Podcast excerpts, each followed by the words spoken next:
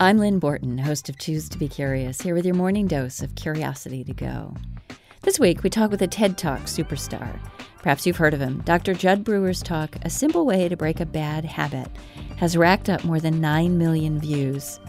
So I'm not the only one drawn to his focus on being, as he would call it, curiously aware. That I had no idea that it was all going to come down to curiosity, but I can pretty definitively say that you know, if, if you had to strip everything else away uh, in terms of the utility of helping people change bad habits, it would be I would I would keep curiosity as the last thing. If you think of mindfulness as a substitute behavior for doing, you know, instead of eating ice cream, we simply get curious about what those cravings themselves feel like to eat ice cream.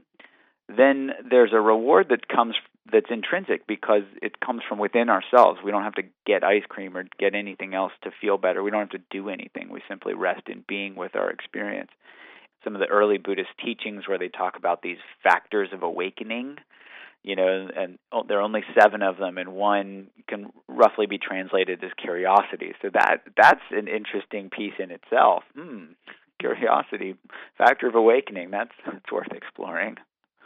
Choose to Be Curious is a show all about curiosity. We talk about research and theory, but mostly it's conversations about how curiosity shows up in work and life.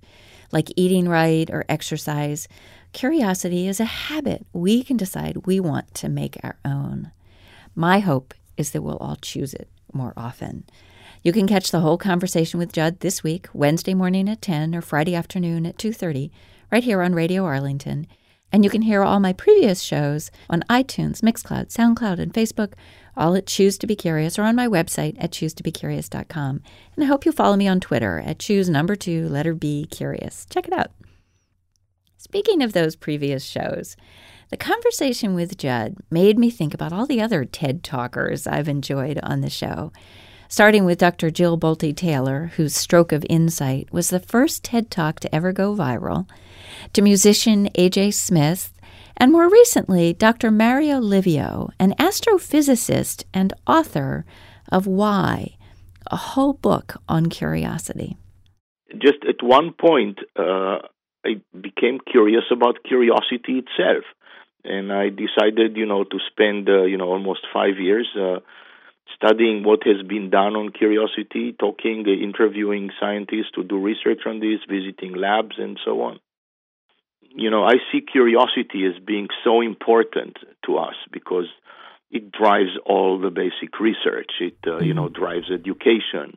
It drives storytelling in all of its shapes and forms, and so on. So I thought that there will be lots of researchers who study curiosity and I was surprised that actually the number of people who specifically study curiosity is relatively small.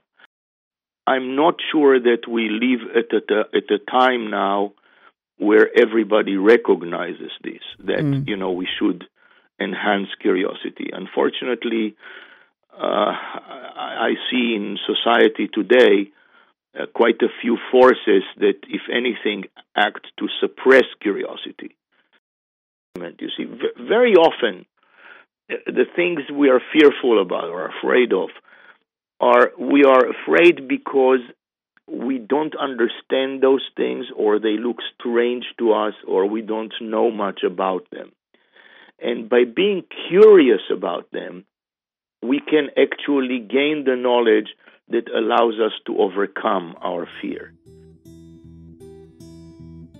In both conversations, we ended up talking about the contagious nature of curiosity, whether it was Jud Brewer's journey from studying contagion and immunology to his work in neuroscience and mindfulness research, and our laughing about a curiosity inoculation, or the curiosity epidemic Mario Livio hoped to create.